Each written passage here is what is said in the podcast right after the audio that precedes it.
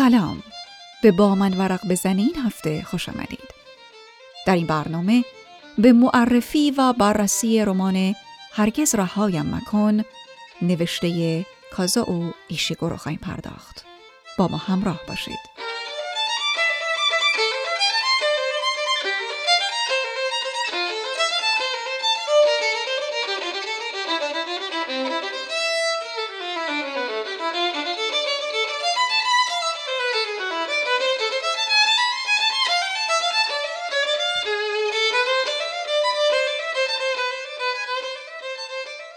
کتاب هرگز رهایم مکن با عنوان اصلی Never Let Me Go اثر کازو ایشیگورو است که در سال 2005 منتشر شد و سبک آن را علمی تخیلی می‌دانند اما عشق نیز در این رمان جایگاه ویژه‌ای دارد. نویسنده‌ای که در ناکازاکی ژاپن به دنیا آمد اما وقتی پنج ساله بود خانوادهش به انگلستان مهاجرت کردند. کتاب های ایشیگورو شباهتی به ادبیات ژاپن ندارد و او رمانهایش را به زبان انگلیسی چاپ می کند. خود نیز اعتراف می کند که آشنایی چندانی با ادبیات ژاپن ندارد.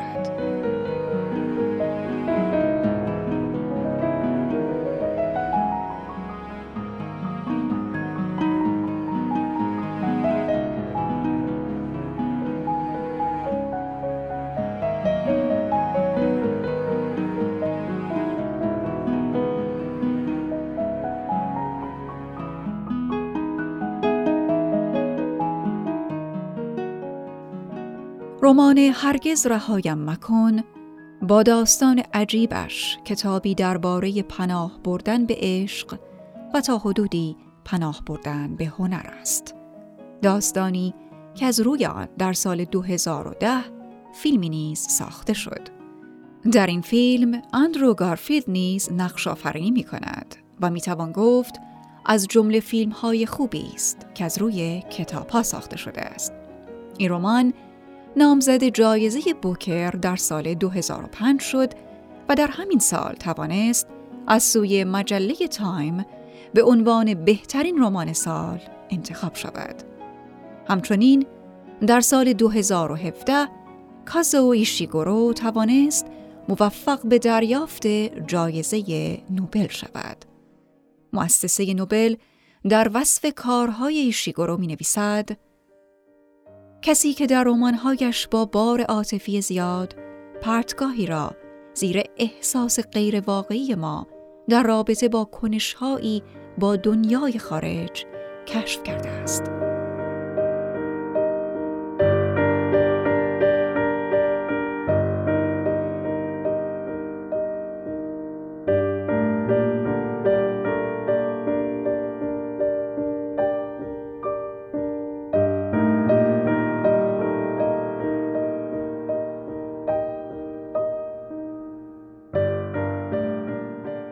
در قسمتی از پشت جلد کتاب هرگز رهایم مکن چنین می‌خوانیم این کتاب از پرفروشترین آثار ایشیگورو در جهان است اما نه به خاطر عاشقانه هایی که در آن اتفاق میافتد بلکه به دلیل تلاشی که قهرمانانش در پیش می‌گیرند تا با وجود جبر دردناکی که بر سرنوشتشان سایه انداخته بتوانند طعم زندگی را مزه مزه کنند. داستان این رمان در اواخر دهه 90 در انگلستان و زبان کتی ایچ روایت می شود. این کتاب درباره دانش آموزانی است که با یک هدف خاص در مدرسه خاص به نام هیشلم بزرگ می شود. کتی که رمان را روایت می کند اکنون یازده سال است به عنوان پرستار خدمت می کند و این امتیاز بزرگ را دارد که بیمارانش را خود انتخاب کند. در جریان همین انتخاب بیمار به دو دوست قدیمی خود یعنی روت و تام می‌رسد. بچه هایی که با آنها در هیلشم بزرگ شده بود.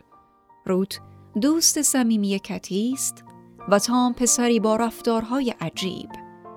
تام همیشه مورد اذیت قرار می گرفت اما به مرور زمان رابطه نزدیک با کتی و روت پیدا می کند.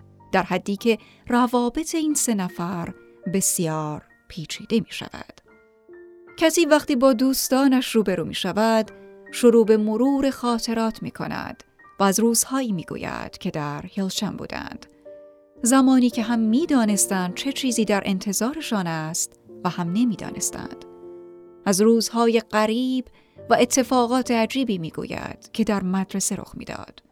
از اینکه هر هفته باید در هیلشم تحت معاینه پزشکی قرار می گرفتند و از مواردی که ممکن بود به سلامتیشان لطمه بزند دوری کنند.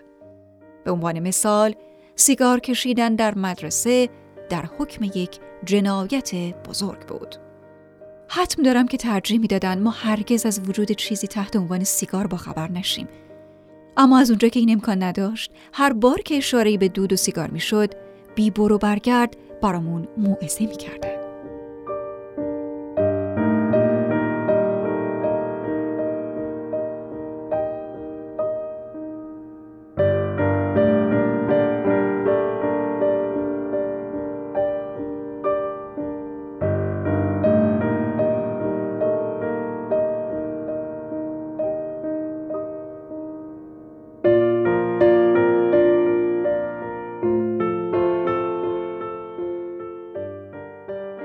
موارد مختلف زیادی وجود دارد که بچه های مدرسه از انجام دادن آن پرهیز می کنند.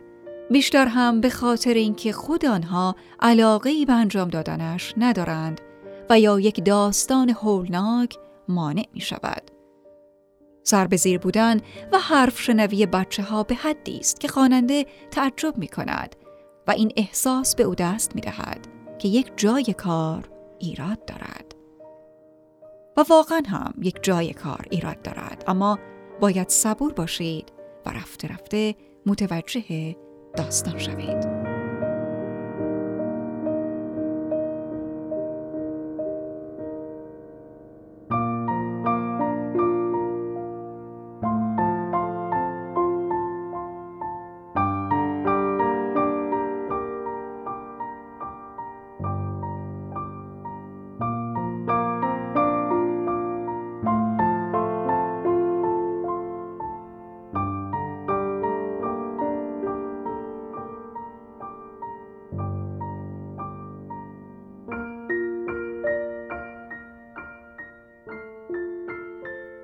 از جمله مواردی که خیلی برای سرپرست های مدرسه مهم است، نقاشی کردن، کاردستی درست کردن و مواردی از این قبیل است.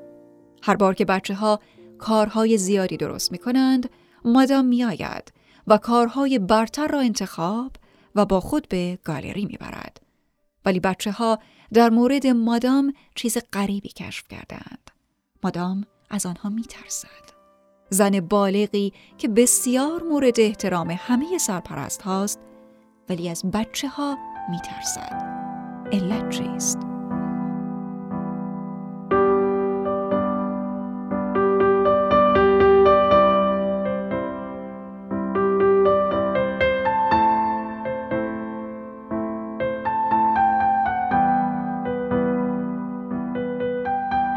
هدف خاصی که در مدرسه هیلشم دنبال می شود این است که بچه ها برای اهدای اعضای بدنشان رشد یابند.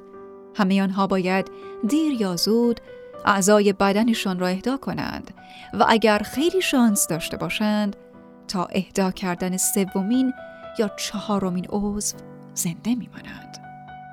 برای شما برنامه ریزی شده. اول بزرگ میشین بعد قبل از اینکه پیر بشین حتی قبل از اینکه میون سال بشین شروع می‌کنین به اهدای اندام های حیاتیتون. شماها واسه همین به وجود اومدین.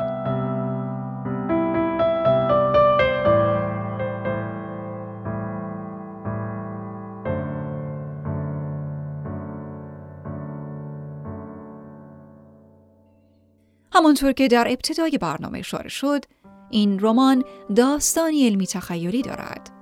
بچه های این مدرسه در واقع انسان نیستند بلکه شبیه سازی هایی هستند که برای هدف مشخص ایجاد شدند. در ظاهر همه چیز آنها شبیه انسان است و حتی احساسی مانند عشق را به خوبی درک می کنند. اما به طور الگو برداری شده از روی انسانها. همین موضوع باعث می شود وقتی مادام به مدرسه سر می‌زند از آنها حراس داشته باشد. همین موضوع است که سرپرست های مدرسه آنها را از سیگار دور می کند و همین موضوع است که باعث می شود این بچه ها نتوانند بچه دار شوند. اما اینکه این بچه ها دقیقا چطور به وجود آمدند و یا از روی چه افرادی الگو برداری شدند در داستان مشخص نمی شود. داستان به جای پرداختن به این موضوع به سراغ عشق و تلاش برای تجربه کردن زندگی می رود.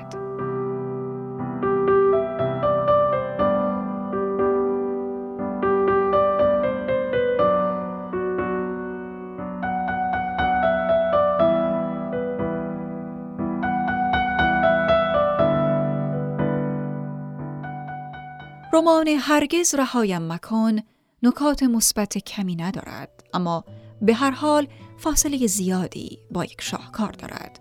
حتی مشخص کردن ژانر این کتاب نیز کار سختی است. نمی‌توان آن را تماما علمی تخیلی دانست و نه عاشقانه یا هر چیز دیگر. ایشیگورو به همه این موارد پرداخته است. اما در آخر هیچ کدام را به حدی ارائه نکرده که بتوان گفت این رمان شاهکار است. می‌توان گفت هدف نهایی ایشیگورو در این رمان ارزش نهادن به اصل زندگی است.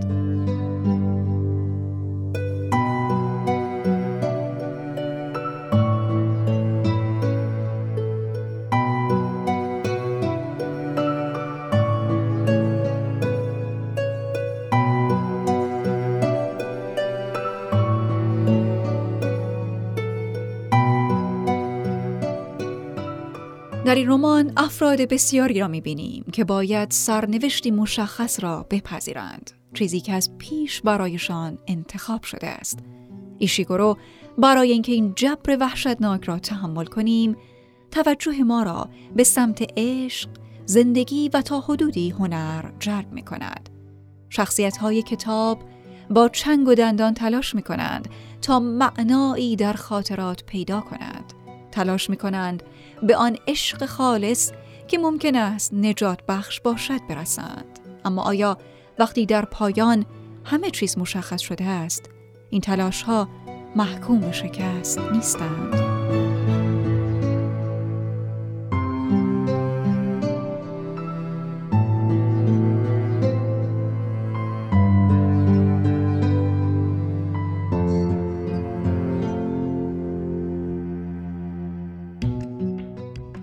با هم بخشهایی از رمان هرگز رهایم مکن نوشته کازو ایشیگورو را خواهیم شنید.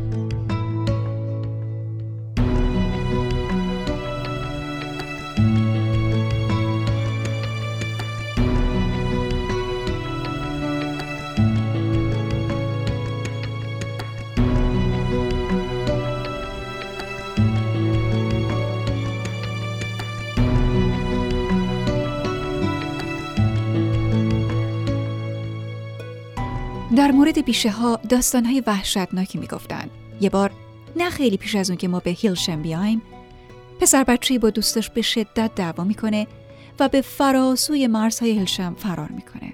دو روز بعد جسدش رو پیدا می‌کنن در دل اون بیشه ها در حالی که به درختی بسته شده بود و دستها و پاهاش بریده شده بودن.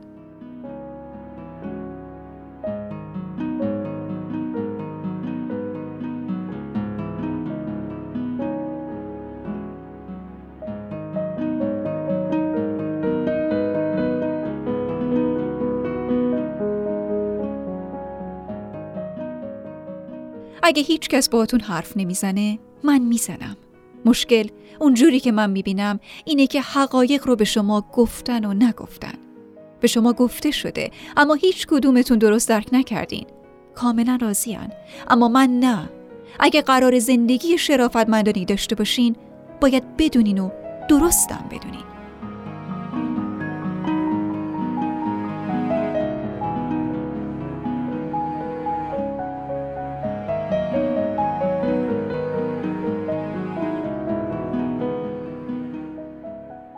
نیمه های صبح بود و ما سر یکی از جلسات توجیه فرهنگی بودیم. تو این کلاس ها ما نقش آدمای گوناگونی رو که در جامعه به اونها روبرو می شدیم ایفا می کردیم گارسون های کافه ها، پلیس ها و غیره. این جلسات همیشه ما رو هیجان زده و در عین حال نگران می کرد طوری که حسابی تحریک می شدیم.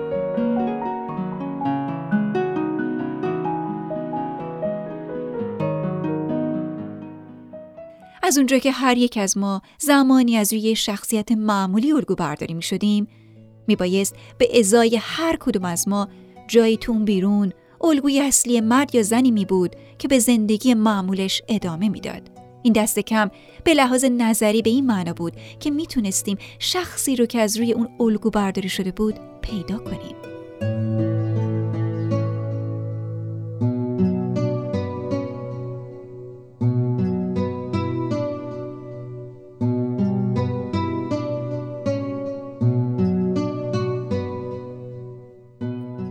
وقتا با کسی که یه زوج هستی نمی‌تونی مسائل رو مثل کسی که از بیرون رابطتون رو می‌بینه درک کنی.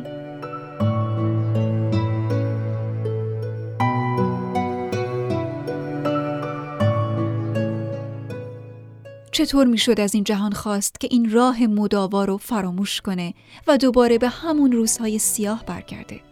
راه برگشتی در کار نبود. هر چقدرم که مردم در مورد وجود شما عذاب وجدان پیدا می‌کردن نگرانی اصلیشون این بود که بچه ها، نامزدا، والدین و دوستاشون از سرطان و بیماری های قلبی نمیره.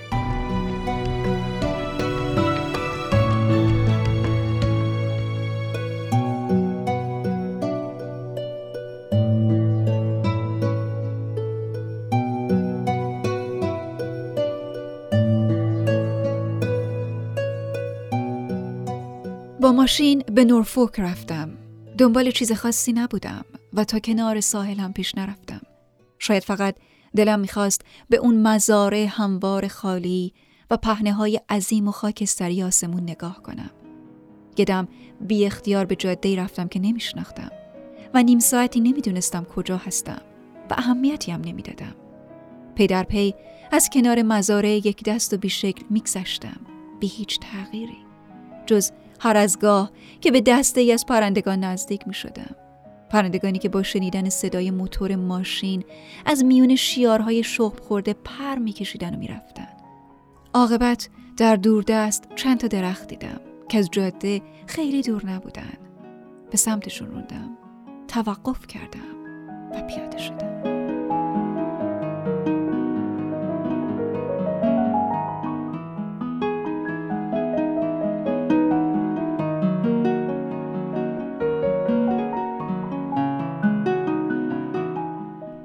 به پایان معرفی و بررسی رمان هرگز رهایم مکن نوشته کازو ایشگورو رسیدیم. امیدوار هستیم معرفی و بررسی امروز باعث بشه به خوندن این کتاب علاقه‌مند شده باشید. فراموش نکنید شما می‌تونید از طریق کست باکس موجود در وبسایت رادیو آرینا به آرشیو برنامه های با من ورق بزن دسترسی داشته باشید. تا هفته آینده معرفی کتاب دیگه و برنامه دیگه. خدا نگهدار.